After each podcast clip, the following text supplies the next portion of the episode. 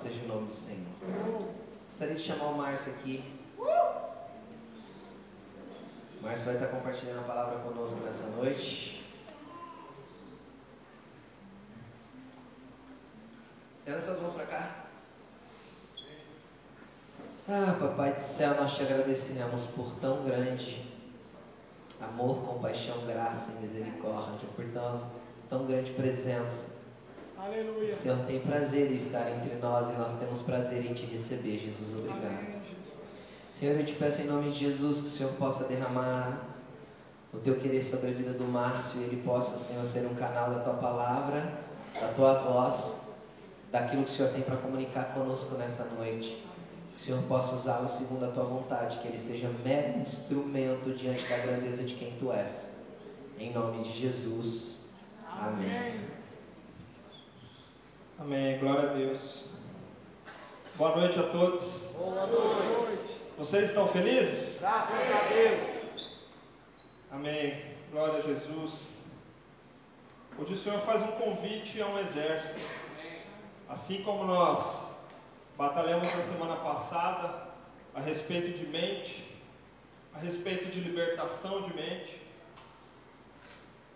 foi algo preciso porque o Senhor, quando tira o povo de um lugar, de um cativeiro, ele prepara com alguns princípios da sua origem para que o povo possa saber andar assim como deveria ter andado desde o início. E nessa noite eu quero compartilhar algo que eu confesso para você que eu me sinto como se estivesse grávido, porque o Espírito gerou algo dentro de mim que é muito poderoso sobre a minha vida. Eu confesso que fiquei impactado espero que eu possa transmitir nessa noite o mesmo impacto que Jesus transmitiu para mim através dessa palavra para vocês. Continua um ambiente espiritual acontecendo aqui, continua uma batalha no reino espiritual, porque Satanás não fica contente nenhum minuto quando a palavra de Deus chega aos nossos ouvidos e traz libertação, princípios, fundamentos, para que nós possamos avançar em Cristo. Então não se perca, não tome a sua mente com ocupações agora, que não seja uma palavra de Deus, que não seja o Espírito ministrando o seu coração. Nós estamos em guerra e o Senhor chama um exército para guerrear e o Senhor dá orientação ao exército. Então eu te convoco juntamente comigo para não se despertar. Não deixe aquilo que o seu íntimo, as suas dificuldades, as suas angústias, não deixe que isso te segue ou não deixe você ouvir nessa noite aquilo que o Espírito vai trabalhar como igreja. Isso fala a respeito do, do que nós queremos alcançar em Cristo e do que nós precisamos nos preparar em Cristo até que Ele venha. Ele prepara um exército porque quando ele chegar o exército precisa estar pronto. Amém. E nós estamos nessa batalha, é algo muito sério, é algo maravilhosamente sério. Uma batalha espiritual está acontecendo neste momento, para que essa palavra pudesse chegar aos nossos ouvidos, para que você estivesse aqui hoje. Céus se moveram para que você estivesse aqui hoje. Não é porque eu estou aqui. Eu não represento nada além de um homem, assim como outros homens que estão aqui. Mas é aquilo que o Senhor quer falar com a sua igreja nessa noite, a respeito de uma mudança de mente, a respeito de uma mudança de posicionamento na família, a instituição mais atacada de todos os tempos. A nossa família, a nossa casa. Então eu gostaria, antes de começar, de fazer uma oração. Sei que o Rô já orou, mas o meu espírito me leva a conduzir uma oração. Eu gostaria que você fechasse os olhos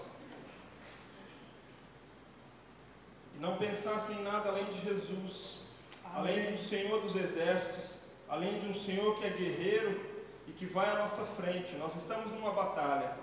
Você vai entender o porquê nós estamos numa batalha, porque essa batalha nós não temos sabido, não temos tido sabedoria de conduzir nos nossos lares. Então, firme no seu pensamento, Senhor guerreiro agora. Senhor guerreiro, Senhor dos exércitos, Deus poderoso, nós entramos na Sua presença, Pai.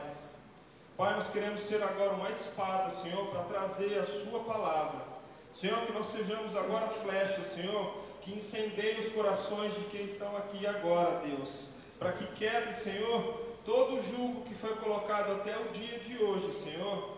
Que nessa noite, Senhor, seja um marco.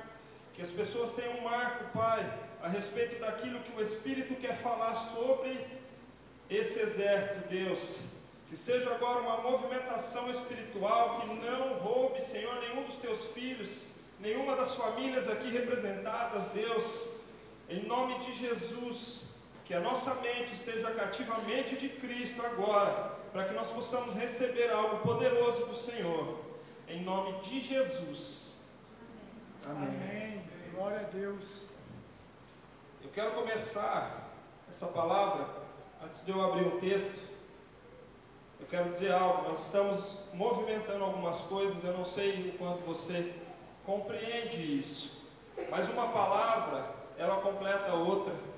Na semana passada nós seguimos um caminho que nós estamos saindo de Babilônia, onde a nossa mente estava presa e o Senhor estava em batalha junto com a igreja, libertando mentes. Nós estamos saindo de lugares de cativeiro. E assim como os lugares do Egito, que as pessoas foram tiradas, precisa haver fundamentos, precisam haver mandamentos que norteiam as nossas vidas. E eu quero falar sobre uma estrutura extremamente importante. Nós temos falado nos últimos anos até sobre uma família espiritual. Quantos creem que participam de uma família espiritual aqui? Aleluia. Amém. Porque tem sido pregado, orado, jejuado, manifestado esse entendimento durante muito tempo. Eu acho que a família espiritual hoje, nós temos uma convicção do que é, a respeito dos nossos garis, a respeito da movimentação da nossa casa, nós sentimos sim, eu me sinto como uma família, dentro de todos os ambientes que eu tenho participado aqui na igreja e, e nos lares. Isso é algo que nós estamos conquistando através do Espírito. Mas eu quero falar sobre outra família hoje. Eu quero falar sobre a família dos lares. Nós precisamos fundamentar as famílias dos nossos lares. Eu sei que aqui é uma única casa espiritual, porém é composto de pelo menos 40, 50 famílias. E existem mais famílias que igreja. E nós precisamos fundamentar primeiro esses lugares. Nós estamos trazendo um conceito de família, mas os nossos lares precisam estar fortificados. E nós precisamos entender as posições que nós temos dentro do nosso lar. E que nessa noite eu possa traduzir um pouquinho o que o Espírito ministrou no meu coração a respeito dessa estrutura que está sendo devastada, a estrutura mais perseguida da terra. Nós vemos estruturas familiares totalmente desconectadas com o propósito. Eu acredito que você e eu temos, ou na nossa vida, ou alguém muito perto, uma família que tem pessoas que foram divorciadas, pessoas que não têm toda a sua família completa. São famílias que sofrem as sequelas daquilo que Satanás tem combatido muito forte. Porque Satanás, tudo aquilo que ele gasta tempo em perverter, é aquilo que ele entende que é perigoso contra ele. E ele tem feito isso com as nossas casas, tem feito isso a ponto de existirem famílias que existem duas pessoas do mesmo sexo liderando esse ambiente e distorcendo aquilo que é o princípio de Deus. Uau. E nós, nós somos pessoas que queremos um avivamento cultural. Amém. E a nossa casa precisa transmitir esse avivamento através do posicionamento. Aleluia. E eu quero trazer o texto de Mateus 24, 36 ao 39, para a gente começar a dar base na palavra. Amém? Amém. Diz o seguinte: Quanto ao dia e a hora ninguém sabe, nem os anjos do céu, nem o filho, senão somente o Pai. Como foi nos dias de Noé, assim também será na vinda do filho do homem. Pois nos dias anteriores ao dilúvio, o povo vivia comendo, bebendo, casando-se e dando-se em casamento, até o dia em que Noé entrou na arca, e eles nada perceberam, até o dia em que veio o dilúvio e os, e os levou a todos. Assim acontecerá na vinda do Filho do Homem. Queridos, quantos, quantos estão ansiosos pela vinda de Cristo? Amém. Quantos desejam? Acho que eu não, acho que eu não falei direito. Quantos desejam a vinda de Cristo? Vem logo. Amém. O Senhor ele nos dá algumas orientações. Quem disse essas palavras aqui foi Jesus. Quando questionado aos discípulos sobre o final dos tempos, quando ele viria, quando ele voltaria, quando seria manifestado a sua vinda. Jesus traz um personagem muito importante para que nós possamos fazer a leitura dos dias da vinda de Cristo. Nós estamos nos aproximando cada vez mais desse dia. O nosso espírito tem a sensação disso. O, Amém. o nosso anseio pela vinda de Cristo se aumenta a cada dia. E às vezes nós não conseguimos entender como e quando. Nós fazemos até a mesma pergunta que os discípulos. Mas o Senhor ele nos dá algumas dicas nesse texto a respeito de posicionamento. E eu quero ir para esses dias, dias de Noé, aonde é citado aqui nessa parte, para que nós possamos entender o contexto semelhante aos dias da vinda do Senhor. Porque nós precisamos estar com os nossos olhos atentos, com o nosso coração preparado, porque Ele virá e Ele já está se posicionando. A igreja precisa se posicionar. E nós vamos aprender algumas coisas hoje a respeito disso. E eu quero que você esteja com o seu coração aberto, porque é uma palavra de confronto. Eu não queria ser a pessoa que traz essa palavra hoje, porque ela me confronta muito, mas vai confrontar a muitos de vocês. Mas sobrou para mim hoje, né? Eu gostaria de abrir em Gênesis 6, do 5 em diante.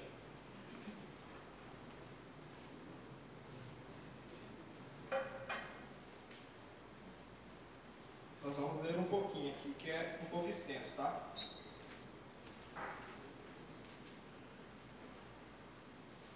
Amém? Talvez o texto que esteja aparecendo aqui seja um pouquinho diferente, porque eu quis usar uma, uma outra versão, porque ao entendimento do que eu vou falar, talvez ela seja um pouquinho mais clara que a NVI que vai estar aí.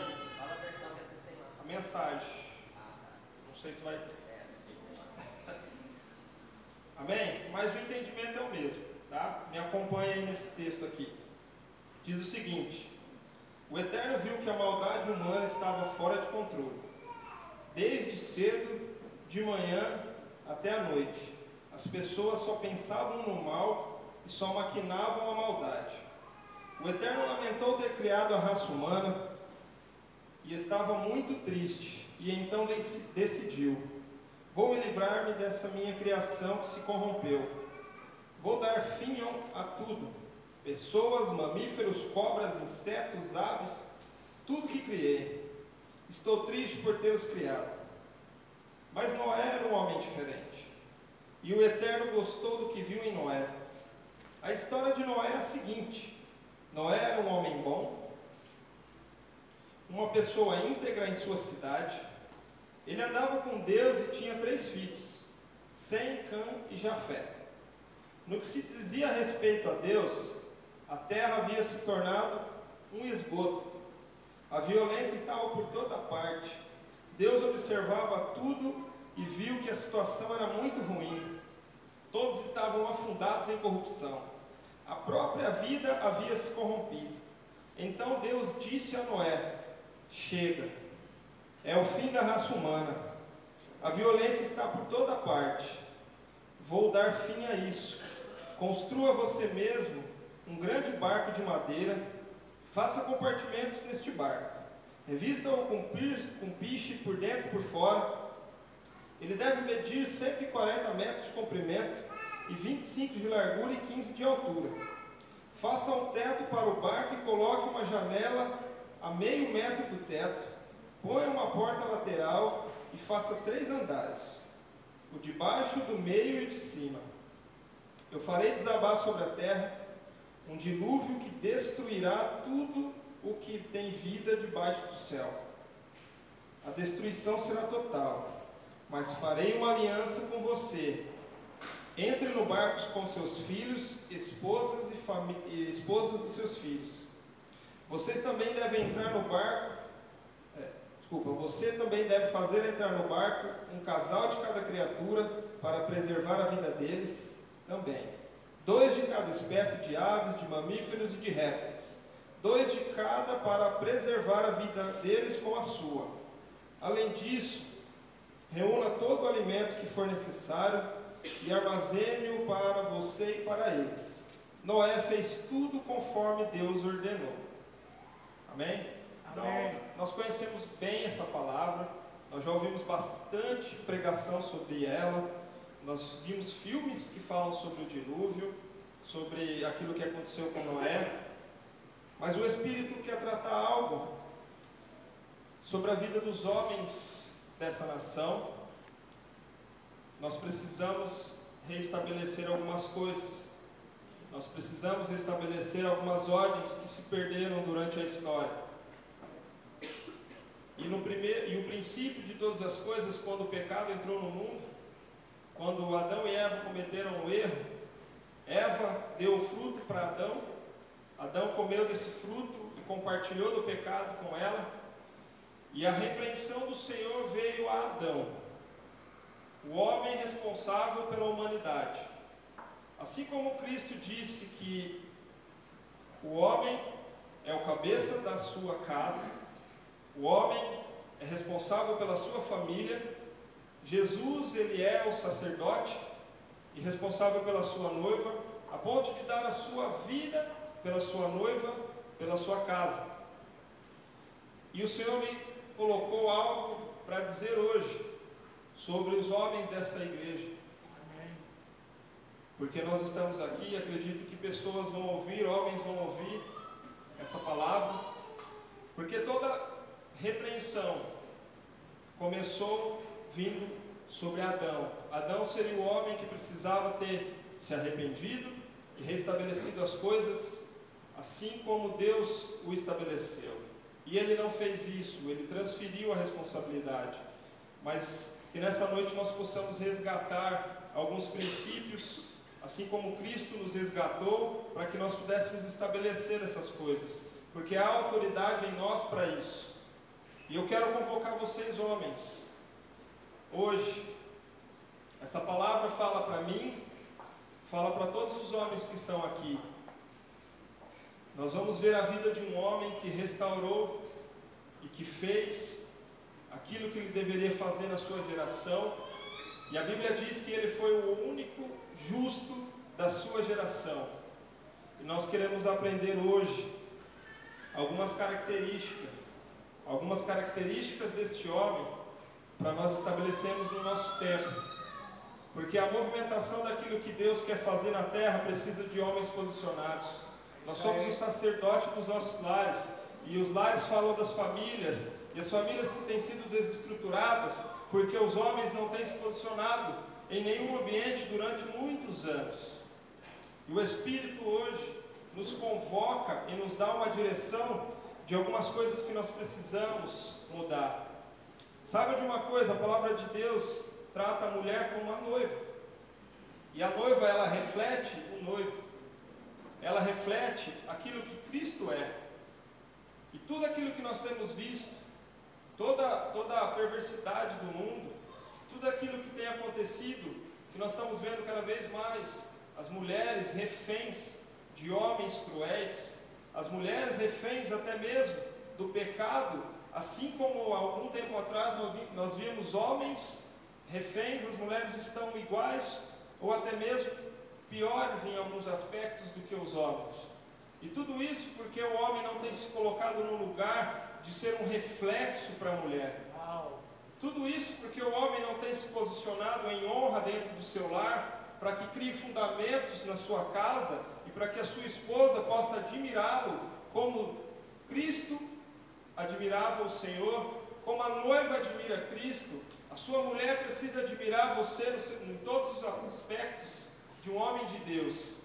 E o Senhor quer estabelecer algo nessa noite. Então, querido, hoje a palavra vai muito forte para os homens dessa família. Porque através dos homens posicionados, nós mudamos uma, um lar, nós Aleluia. mudamos uma família, nós estruturamos uma geração de forma cultural. Porque as famílias estão aprendendo a como não ser família, porque os pais têm sido covardes, porque os pais não têm se colocado no lugar de pais, de sacerdotes, de homens que batalham sobre a sua família, de homens que dão a sua vida, não só no ambiente de trabalho, no ambiente natural, mas não são provedores da sua casa quanto aos alimentos. Nós temos terceirizado isso para uma palavra de um terceiro, ao invés de nos posicionarmos como, como sociedade do céu, como pessoas do reino que sabem aonde estão posicionadas. Então, essa palavra é conosco hoje. E mulheres, é, eu quero que vocês entendam uma coisa. Isso é muito importante, nós falamos muito no casados. Ajude o seu marido a se posicionar como um homem de Deus, porque você e a sua casa depende disso. Você e a sua casa e aquilo que é afluência sobre a sua vida depende do seu marido estar posicionado, porque a Bíblia diz que ele é o cabeça da sua casa. E a conexão não tem a ver com meritocracia, não tem a ver com ser melhor ou nada.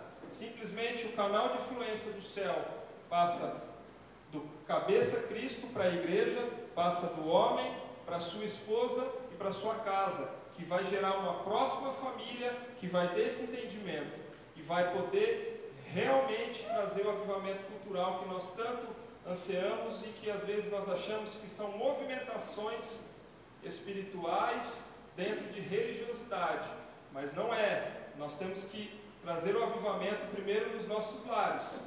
A cultura judaica só é viva até hoje porque as famílias guardam os seus princípios. Amém.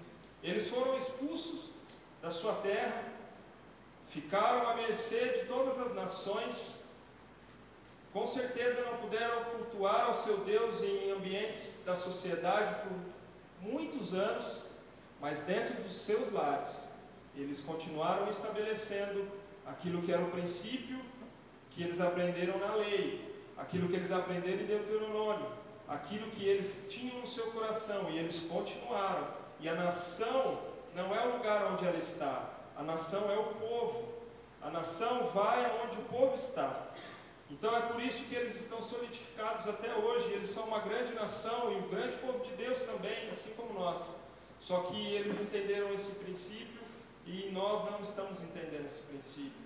Nós não estamos praticando o princípio que começa nos nossos lares. E eu quero falar um pouquinho de algumas características desse homem chamado Noé. Eu separei algumas coisinhas aqui que são muito importantes e às vezes nós não achamos que isso é espiritual, porque nós achamos que espiritual é aquilo que nos dá arrepio, nós achamos que espiritual é somente uma movimentação através de uma adoração cantada, mas coisas espirituais estão aonde os espirituais se posicionam. Os ambientes aonde os espirituais se posicionam dentro dos seus lares, dentro dos seus trabalhos, dentro da onde você estiver. E eu queria trazer algumas coisas, algumas características, e é muito interessante que essas características de Noé não foi dita por nenhum homem, foi dita pelo Senhor. O Senhor que diz sobre essas características, é através desse texto que nós lemos que nós podemos ver essas características em Noé, características que o próprio Cristo traz uma referência em Mateus, que nós vamos trabalhar um pouquinho mais no final dessa palavra. Amém? Todos estão entendendo a palavra até aqui? Opa. Amém. Então vamos lá. Noé, segunda palavra, se nós lermos o, o capítulo 7, acho que é o segundo versículo, diz o seguinte: que Noé era o único homem, única pessoa justa de sua geração. Então eu quero trabalhar esse primeiro ponto. Noé era um homem justo. Justo fala de um homem correto. Não estamos falando de ser justificado por Cristo, porque todos nós somos justificados por Cristo através do seu sangue, através da sua crucificação que levou todos os nossos pecados. Mas aqui fala sobre uma justiça que depende das nossas atitudes em meio ao ambiente que nós vivemos. E esse ambiente que Noé vivia, pelo que foi citado aqui, ele se parece muito com o ambiente que nós vivemos. Eu estava pensando um pouquinho, a única diferença que tem aqui é que não tinha internet naquela época, né? Para a gente postar as coisas que estavam acontecendo na nossa vida. Porque aqui eles estavam se casando, dando-se em casamento, eles bebiam, eles comiam, a única coisa que não tinha é um lugar para postar. Mas o ambiente não é novo. Esse ambiente que nós vivemos hoje, que nós achamos que é o caos, não é um ambiente novo. É que agora nós conseguimos ver mais do que o povo podia ver naquela época. Mas não há nada de novo aqui. E é muito interessante que em meio àquele lugar só havia um homem justo. E será que quantos homens, quando eu falo de homens, humanidade, são justos nesses dias? Como eu disse, essa palavra justo fala de ser correto, ser lícito diante dos olhos de Deus, aquilo que o Senhor acha justo que nós façamos. Noé foi um homem que cometeu erros. Nós não estamos falando de uma pessoa perfeita, mas de uma pessoa justa, uma pessoa com a mente com aquilo que era correto. E eu peguei a, a origem dessa palavra e ela tem alguns tópicos interessantes. Quando você pega a origem, eu não vou falar, alguém fala hebraico aqui? Então acho que não precisa. Tirando a Lane, acho que a gente não precisa tentar falar a palavra porque ninguém vai entender mesmo.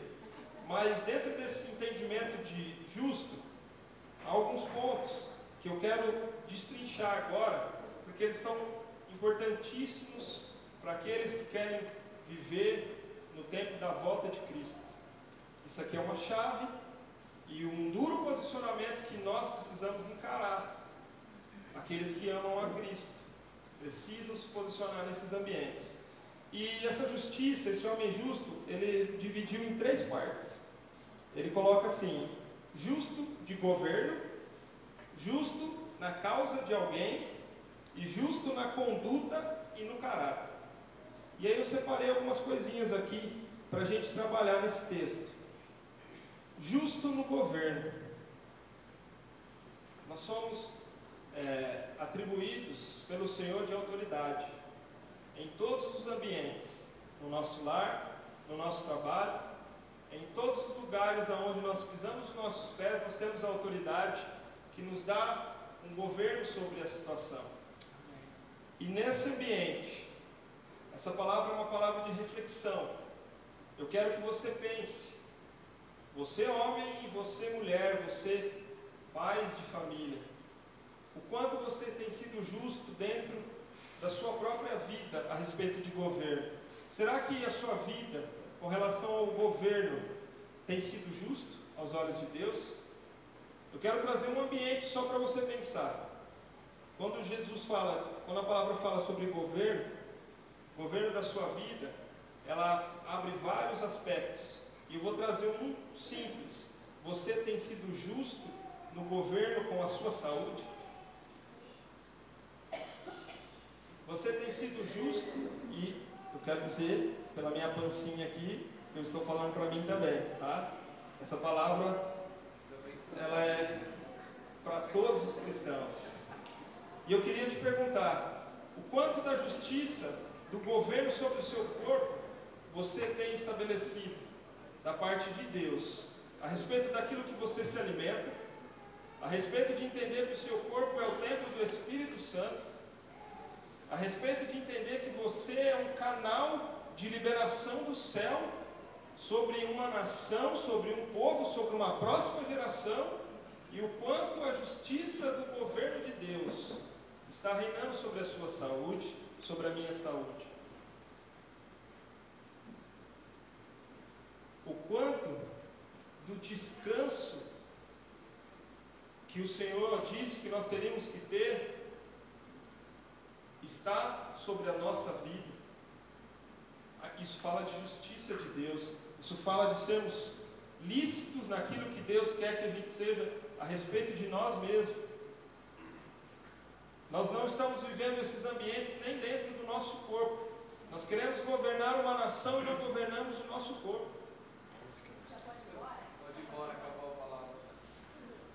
Existem cadeias, existem dificuldades que nós passamos, mas o próprio Deus, Ele estabelece essa justiça para que nós possamos tomar posse dela e entender coisas do reino. E nós vamos ver muitos aspectos que, através de ser um homem justo, Noé conseguiu conduzir a sua casa para um lugar de salvação. E esse é um dos ambientes. Outro ambiente que eu quero falar para você, a respeito de governo. Você tem entendido que você não foi criado para inutilidade? Você tem entendido que Deus colocou sobre você uma autoridade para que você cumprisse um propósito e nós não estamos tomando posse dessa autoridade para manifestar aquilo que Cristo quer que nós manifestemos no ambiente em que nós vivemos. Tudo isso fala de um governo simplesmente em mim, que nós não estamos sequer conseguindo manifestar. Outro lugar, outro ambiente sobre justiça. Noé era justo na causa de alguém. E eu escrevi algo aqui. Você tem sido justo com a sua esposa? Você tem sido justo com os teus filhos? Eles podem se basear na maneira que você demonstra justiça a eles?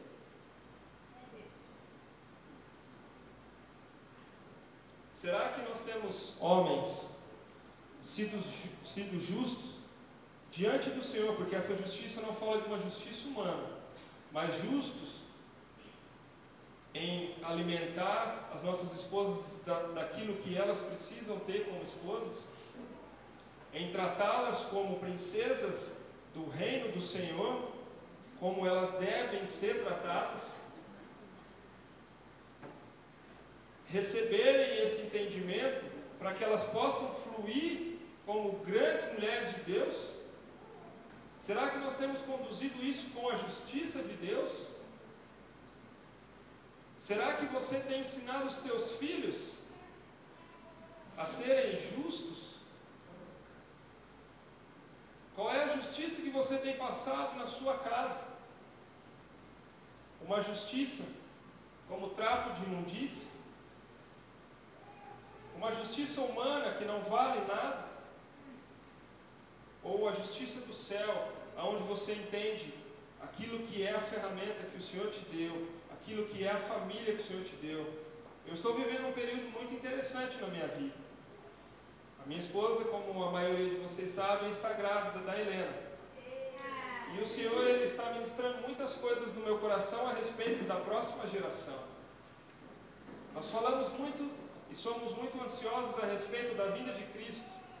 E eu quero te contar algo. Desde o dia em que existiu um discípulo de Jesus, todo mundo acha que Jesus vai voltar na sua vez. Todos nós temos esse sentimento e esse pensamento.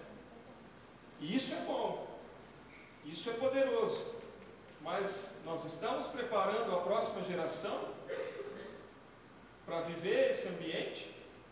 Nós estamos conduzindo com justiça para que os nossos filhos entendam o que é a justiça de Deus, para que eles possam viver esse ambiente, porque pode ser que nós vejamos a vida de Cristo com o cabelo branco, bem velhinhos, e talvez as pessoas que vão estar com todo o fervor e o entendimento são os nossos filhos, até mesmo os nossos netos. Não quer dizer que a gente não vai aproveitar isso, mas nós precisamos ensinar esses fundamentos.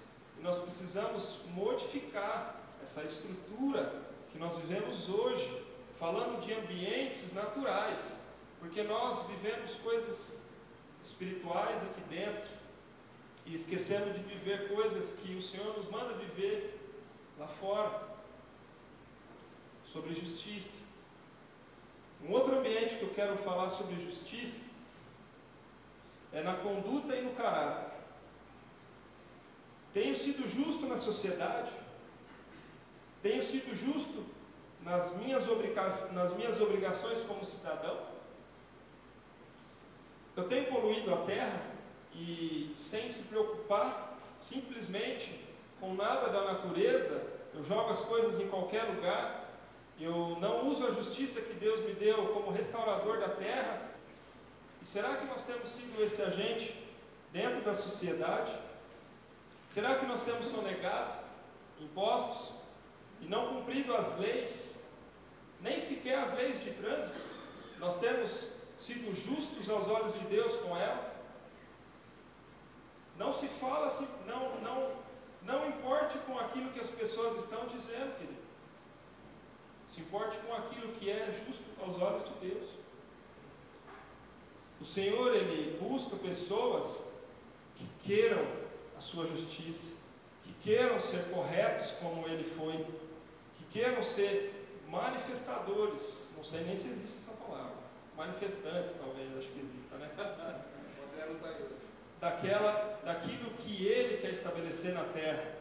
Nós esperamos que o caos esteja estabelecido e nós simplesmente, simplesmente choramingando, vindo à, à espera de Cristo. Mas não é o que a palavra diz sobre a volta de Jesus. A palavra diz sobre sermos maduros, sermos responsáveis com a terra, com os homens, com a criação, para que Cristo possa voltar. Existe uma responsabilidade da humanidade cristã sobre este tempo, sobre esta geração, que nós precisamos aprender a conduzir. E aí, falando de justiça ainda, nós temos muita facilidade em julgar o governo. Nós vemos as medidas do governo de hoje, e tem coisas que nós concordamos, tem coisas que nós não concordamos, que deveria mexer nisso, naquilo. E aí eu te faço outra pergunta. Hoje é a pregação das perguntas. Será que se colocasse você num lugar de julgamento a respeito de justiça, o que será que sairia? Porque nós somos bons em julgar o governo existente na nossa nação. Nós sabemos vários aspectos. Mas e o governo existente da sua pessoa? Como será que nós seríamos lidos por aqueles que vissem as informações que nós estamos estabelecendo? Será que nós seríamos como Noé, o único homem justo da sua geração? Ou será que seríamos como todos os outros? Eu acho que em muitos aspectos nós estaremos como todos os outros. Infelizmente, nesse período aqui, existia só um homem justo e correto. Só que eu, eu fico um pouco receoso, porque nós falamos da igreja de Cristo, e dentro da igreja de Cristo, será que todos têm esse entendimento sobre essa justiça de Deus? Será que nós temos entendido que isso é tão importante como movimentações espirituais? Porque esse homem ele estava sendo preparado para algo grandioso. E ele não se rendeu aos ambientes que ele vivia, porque ele vivia em ambientes babilônicos também. Ambientes de prazer próprio. As pessoas casavam e davam-se em casamento e bebiam e comiam a sua própria vontade. Ou seja, ninguém perguntava para Deus absolutamente nada do que deveria fazer, ou deveria cuidar, ou deveria ser. Simplesmente faziam. E quantas decisões na nossa vida nós tomamos eu não estou falando todas, para você não achar que eu sou religioso, mas as mais importantes. Quantas nós não consultamos ao nosso Deus se deveríamos tomar essas as atitudes, se deveríamos tomar essas atitudes de casarmos, qual a profissão, todos esses ambientes que modificam a estrutura da nossa vida, aonde morar, o que manifestar, muito disso nós perguntamos ao nosso Senhor. E isso cai no segundo ambiente em que Noé estava. Noé andava com Deus. A Bíblia diz, neste texto que nós lemos, que Noé era um homem que andava com Deus. E tem algumas coisas interessantíssimas a respeito de andar com Deus. E eu não estou falando simplesmente de andar com Deus em orar um pouquinho por dia, em ler um pouquinho a Bíblia. Andar com Deus significa você acordar pensando nele e viver a sua vida aquele dia em função do Senhor. Mesmo que você tenha atividades a fazer, que as suas atividades estejam diante do Senhor. E tem algumas características bem interessantes que aconteceram com Noé, esse homem que andava com Deus. Ele pode receber um projeto do Senhor. Um grande projeto, projeto da sua até até a sua vinda foi o maior projeto que se aconteceu. O projeto da arca, o projeto que traria salvação àqueles que eram justos, aqueles que buscavam a Deus, aqueles cujo texto disse aqui que o Senhor não rejeitou e não quis que destruísse Noé e a sua família. Foram os únicos que não foram destruídos nesse ambiente. Então, quando eu ando com Deus, o Senhor me dá um projeto. Não quando eu passo alguns minutos com Deus, quando eu tenho a minha vida dedicada a Ele, o Senhor me coloca projetos que vão ser projetos para uma vida, que vão ser projetos que vão inserir a minha casa, a minha família dentro desses ambientes. Outra coisa interessante, quando eu ando com Deus, eu ouço a voz de Deus e reconheço a voz de Deus. Porque eu já estou acostumado a estar do ladinho dele e a voz dele, eu já reconheço em meio a qualquer, até mesmo a minha mente. Quantos não conseguem discernir quando é a sua mente, quando é o Espírito que fala dentro de você? Isso fala de pessoas que andam com Deus. Você sabe como que é a voz do Senhor. Você pode ouvir a voz de Deus quando você anda com Ele. Outro aspecto interessante de quem anda com Deus consegue ver os sinais dos seus dias. Noé via os sinais das coisas que estavam acontecendo ao seu redor. Nos textos que nós lemos, ninguém mais conseguia ver, as pessoas não entendiam o que estava acontecendo. Mas Noé entendia, porque ele andava com Deus, porque ele conhecia a voz de Deus. Um outro aspecto também muito interessante de quando nós andamos com Deus, e isso nós podemos provar no nosso cotidiano. Quando você vê um adolescente andando muito tempo com uma galerinha, eles têm as próprias gírias, né? E aí ele quer falar com você como? Dentro de casa. Ele quer usar as suas gírias, que tem algumas que eu, que não sou tão velho assim, já não entendo. Porque tem algumas que já mudaram, né? Então, há uma linguagem entre aqueles que andam juntos. Você precisa andar com Deus para que você consiga ter a linguagem de Deus. Porque você vai entender como Deus fala e você vai começar a agir e a falar como Deus. Você vai entender os ambientes que dão prazer a Deus, porque você anda junto com Ele. As pessoas que andam junto provavelmente gostam das mesmas coisas e falam das mesmas coisas e convivem com os mesmos lugares. Então Jesus precisa ser a pessoa que você mais anda para você aprender a falar com Ele e ter o vocabulário dele, ter aquilo que Ele manifesta, falar sobre aquilo que Ele manifesta. Isso são características daqueles que andam com Deus. Amém? Amém. Você está feliz? Opa! Uma outra característica de Noé é que ele tinha bastante fé. Né? Até esse dia, a Bíblia não fala em nenhum momento sobre chuva. Não tinha chovido. As plantas subiam uma espécie de um orvalho para que elas pudessem crescer. E o Senhor chega para ele e fala: Eu vou lançar um dilúvio. Vai cair água pra caramba. A ponto de você ter que construir um barco aonde você está para poder escapar.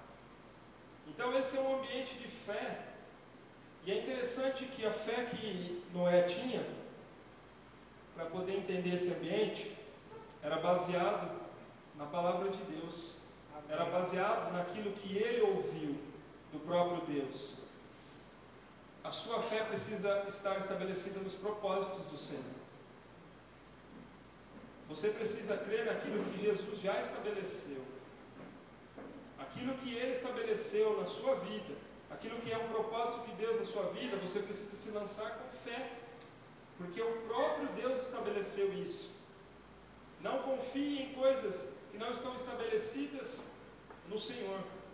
Porque você pode estar criando estruturas que vão te tirar do propósito. E você acha que está alimentando a sua fé através daquelas estruturas, porque talvez você esteja prosperando. Talvez as coisas estejam acontecendo. Mas essas coisas foram baseadas ao ouvir a voz do Senhor, ao receber uma direção do Senhor. Você está construindo algo que o Senhor está junto com você A sua fé precisa estar baseada nesse ambiente, assim como a fé que Noé tinha, de construir um ambiente que o próprio Deus estaria com ele. E é interessante que o Senhor disse para ele construir a arca e o Senhor esteve com ele em todo esse tempo da construção. E é interessante que o Senhor deu a direção completa do que ele precisava fazer. Porque quando há um projeto de Deus, o Senhor dá a coisa completa. O Senhor, talvez não a princípio, mas conforme você vai andando desse, dentro desse propósito, o Senhor vai completando e vai ampliando o seu entendimento sobre a sua missão, até você enxergar ela com clareza. Isso faz parte de um processo. A arca demorou aproximadamente 100 anos para ser construída. Então, quando Deus te der um projeto, espere, talvez ele tenha um tempo maior do que o que você espera. Deus não é o McDonald's, ele não trabalha com fast food, ele trabalha com projetos que linkam pessoas, que linkam a humanidade dentro de um propósito. E você está inserido nisso, como a gente disse, nós não nascemos para a inutilidade, nós nascemos para um propósito maior completa uma vida na outra. Nós somos pedras vivas, Aleluia. sendo completadas e colocadas umas com as outras para construir uma edificação para o nosso Senhor. Amém. Glória a Deus. Então nós precisamos entender que o nosso propósito é tão importante como o propósito de quem está do nosso lado, porque nós estamos construindo algo para o Senhor que vai fazer toda a diferença lá na frente. Uma outra coisa muito importante: Noé foi um homem de destino. Construiu a arca, construir a arca fala de uma missão que leva ao destino que Deus planejou. Deus trabalhou com Noé para que ele fosse salvo da destruição. É interessante que o Senhor deu essa missão a Noé e a sua casa. Noé começou a construir um barco, porque a arca é um barco. Um barco fala de destino. Ele tem um lugar para ir, ele sai de um lugar e vai para outro lugar, amém? Isso fala do que? A nossa missão nos leva a um destino que o próprio Deus preparou para nós. Então nós precisamos ser persistentes em continuar construindo aquilo que Deus estabeleceu para nós construirmos. Por quê? Porque isso vai nos levar para um lugar de destino. E é interessante que nesse lugar de destino, que é essa arca que foi criada para representar isso, Noé inseriu a sua casa. Amém. O Senhor permitiu que ele colocasse a sua família.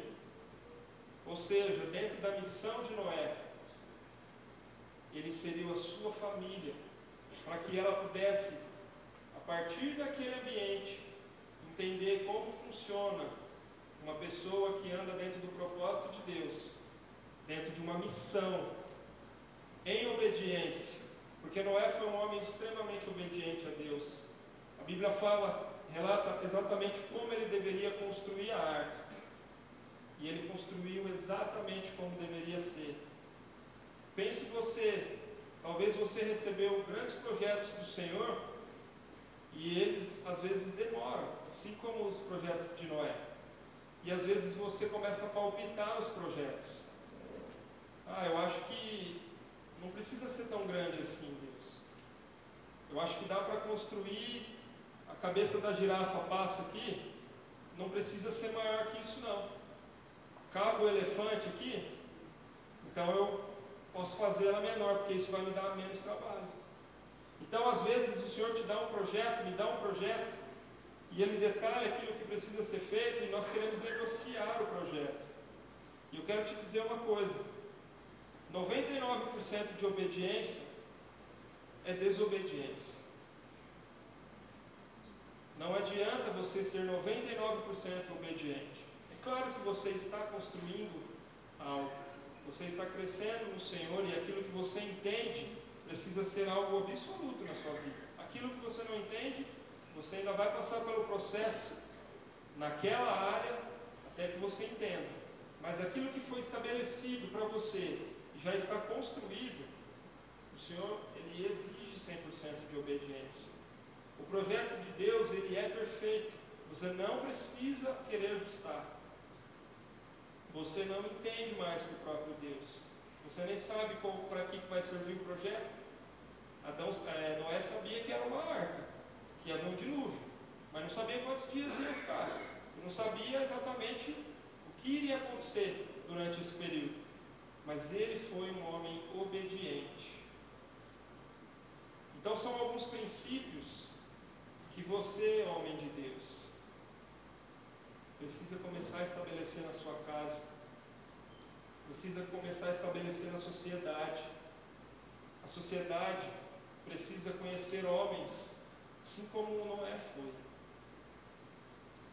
A manifestação do povo de Deus não está aqui dentro, está nos ambientes aonde nós estamos inseridos e a justiça de Deus e o andar do Senhor, o andar com o Senhor e o entender e a fé do Senhor sobre, sobre tudo aquilo que nós estamos vivendo precisa ser algo estabelecido na minha, na sua vida, na, nas próximas gerações, na sua casa, com a sua esposa, com os teus filhos porque Noé foi um grande, um grande pai de família.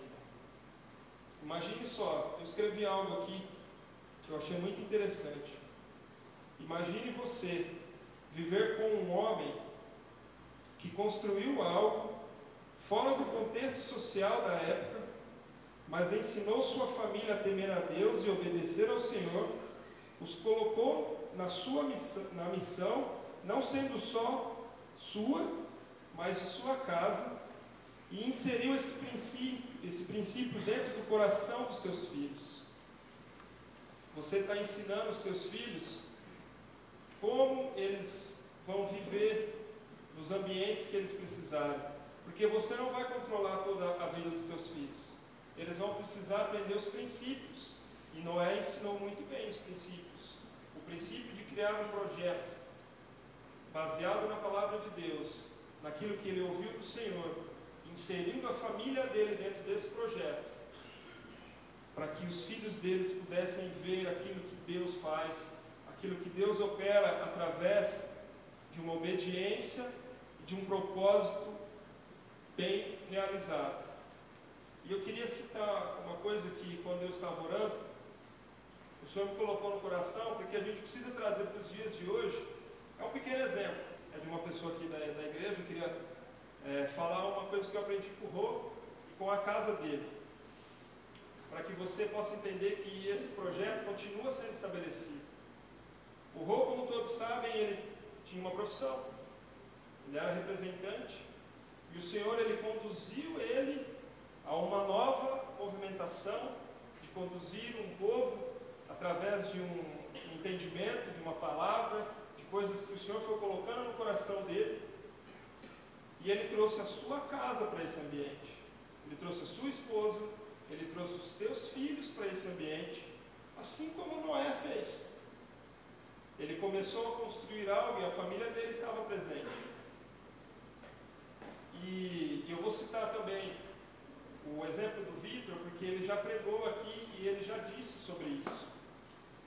O Vitão disse que ele tinha uma ideia sobre o que ele deveria ser, por isso que eu estou citando aqui, ele falou em público, a respeito de uma estrutura que tinha sido criada, o pai dele tinha uma representação, ele iria continuar aquilo, e ele queria se formar numa área de engenharia e continuar e ter um futuro bem estável e bem tranquilo. Mas ele não sabia que ele estava inserido num ambiente aonde o pai dele tinha entendido sobre um propósito, um propósito maior do que o seu próprio propósito, um propósito que fala da sua família estar inserida no projeto de Deus. Mas ao mesmo tempo que ele não sabia disso, quando ele foi tomar as decisões dele, ele orou ao Senhor para saber o que ele deveria fazer.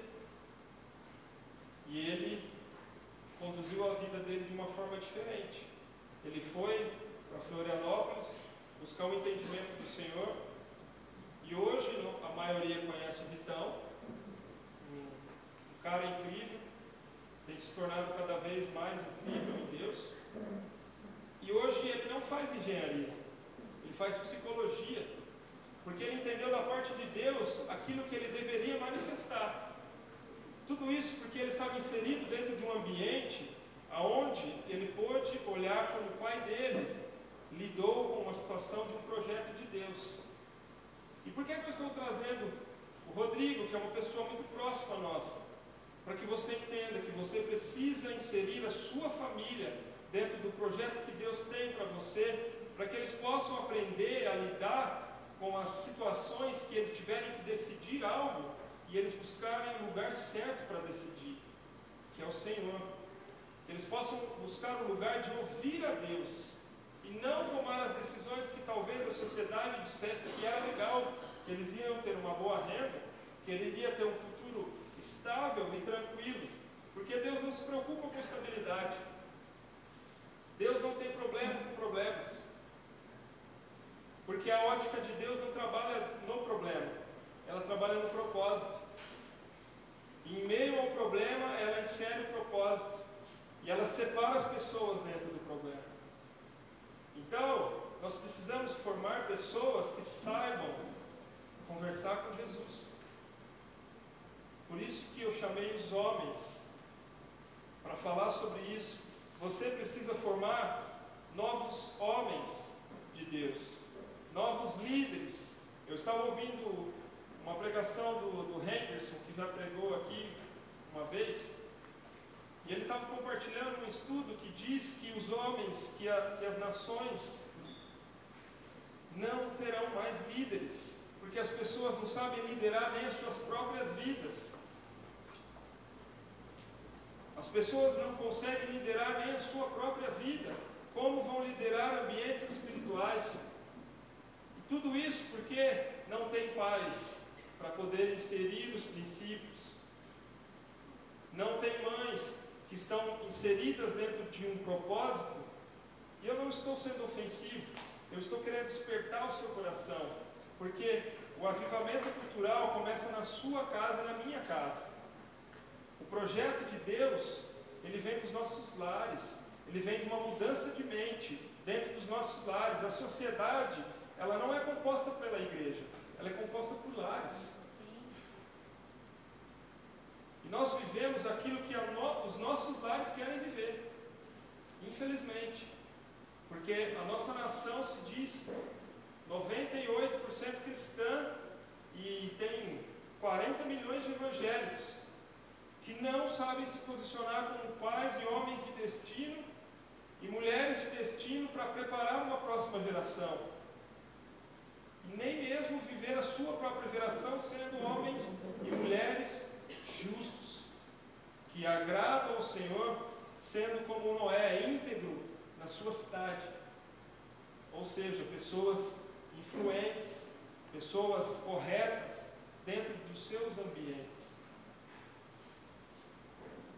Então, queridos, há uma grande missão a ser feita, há um grande ambiente que o Espírito nos conduz nessa noite para que nós possamos viver. E eu quero só encerrar trazendo novamente aquele texto de Mateus 24, 36, trazendo alguns entendimentos. Quanto ao dia e a hora ninguém sabe, nem os anjos do céu, nem o filho, senão somente o Pai. Como foi nos dias de Noé, assim também será a vinda do filho do homem. Pois nos dias anteriores ao dilúvio, o povo vivia comendo, bebendo, casando-se e dando em casamento. Até o dia em que Noé entrou na arca e eles nada perceberam. Até o dia que veio o dilúvio e os levou a todos. Eu quero te dizer algo. Jesus que disse isso. Jesus não, não, tem, não trabalha com problemas, trabalha com propósitos. Antes mesmo dele falar do ambiente de caos, ele falou de um homem. Um homem que representa aqui aquilo que Deus quer que nós tenhamos e sejamos nos dias da vinda de Cristo. Fala de um homem como Noé. Antes mesmo dele falar do, do ambiente, ele fala: serão como os dias de Noé. Nós ouvimos essas palavras e pensamos no ambiente que ele vivia. Mas Jesus fala primeiro sobre Noé. Nós precisamos ser como Noé nos dias de hoje. Nós precisamos ser pessoas que manifestam em todos os ambientes da sociedade e dos nossos lares aquilo que esse homem manifestou. O ambiente ao seu redor, ele só é um cenário para a glória de Deus. Amém. Ele não pode tomar conta do seu entendimento. Nós somos criados a viver pensando nos problemas. Tire isso da sua cabeça. Você precisa viver pensando nos propósitos e nos projetos de Deus. Os problemas são etapas que o próprio Senhor vai ajudar a nós superarmos. Porque quando nós olhamos dentro de um problema, nós ficamos girando em torno daquele ambiente e não conseguimos manifestar o que a nossa geração precisa manifestar. E o Senhor disse que seriam como os dias de Noé. Então nós precisamos nos preparar para esses dias. É interessante que não tem exatamente quanto tempo, a partir do dia que ele construiu, começou a construir a arca. Nós temos a data, a idade de Noé quando ele terminou. Mas o tempo que ele começou a construir, para a gente poder saber exatamente quanto tempo durou, a Bíblia não relata. E ele cabe dentro do mesmo contexto que Jesus estava falando aqui. Quanto ao dia, a hora, ninguém sabe. Mas aqui nós temos uma chave para entender algo. Será? Jesus fala assim, ó, até que o dia, o dia em que Noé entrou na arca e eles nada perceberam, até que veio o dilúvio e os levou. Só veio o dilúvio no tempo em que Noé tinha acabado de construir a arca. Isso fala de um projeto. Nós precisamos cumprir a nossa missão para que Jesus possa voltar. O Senhor estabeleceu para nós missão. A Bíblia fala que nós precisamos chegar à plenitude de quem Cristo é, na maturidade de Cristo, plenitude dele. Em, aqui em Efésios 4, eu até anotei aqui para não, não esquecer a palavra certinha. Diz assim: com o fim de preparar os santos para a obra do ministério, para que o corpo de Cristo seja edificado, até que todos alcancemos a unidade da fé e do conhecimento do Filho de Deus e cheguemos à maturidade, atingindo a medida da plenitude de Cristo. A nossa missão é essa, queridos: atingir a medida da plenitude de Cristo.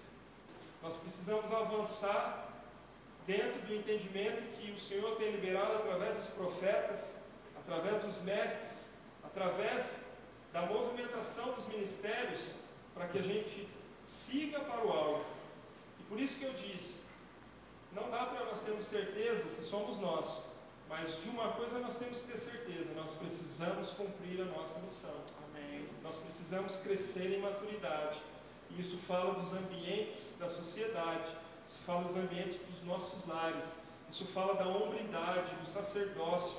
A palavra diz que nós somos reis e sacerdotes do Senhor. Nós precisamos atingir esses ambientes. Amém? Amém. Gostaria de convidar todos a ficarem de pé.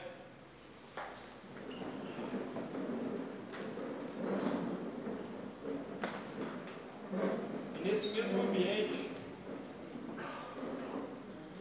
como nós estamos falando de pessoas que precisam modificar, modificar um pensamento, nós somos libertos desse do cativeiro da Babilônia.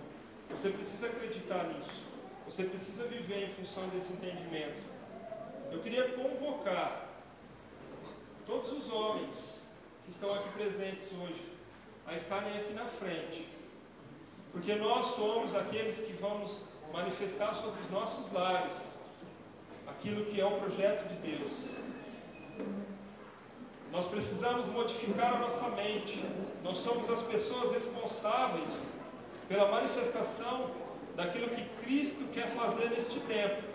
Nós somos os responsáveis por esta geração e pela próxima geração. Nós somos as pessoas em que o Senhor colocou aqui na terra para sermos os sacerdotes dos nossos lares. E eu queria pedir para vocês, mulheres, nesse ambiente, para vocês intercederem pelos seus maridos, pelos seus pais, pelos homens aqui representados hoje, porque há algo poderoso que precisa ser liberado sobre essa representação desses homens que estão aqui hoje. Ramassori cantará la soi. Ramassori anderelo soi, anderelo soi. Espírito, nós queremos manifestar, Senhor, aquilo que nós viemos fazer aqui na terra, como homens de Deus. Senhor, libera, Senhor, o entendimento sobre todos os homens aqui representados. E libera, Senhor, e que eles são aqueles que representam, assim como Noé representava, a integridade, Senhor, dos lares e que as suas famílias poderão ser conduzidas, Senhor, dentro desse ambiente. Esse ambiente fala da vinda de Cristo, da restauração dos homens e das famílias dessa geração, Deus. Nós queremos restaurar, nós queremos ser restaurados pelo Senhor. E nós queremos posicionar todos os homens que estão aqui representados, Deus. Espírito, quebra todo o cativeiro. Quebra toda a estrutura que tem feito homens serem covardes aqui, de não assumirem os seus papéis, de não se posicionarem como grandes sacerdotes do Senhor e conduzirem a sua família às batalhas, e conduzirem as suas famílias a serem um exército juntos. Espírito, resgata a hombridade desses homens nessa noite, Deus. Resgata o entendimento de sacerdote de cada um, de tangedores de uma geração, de ministros da sua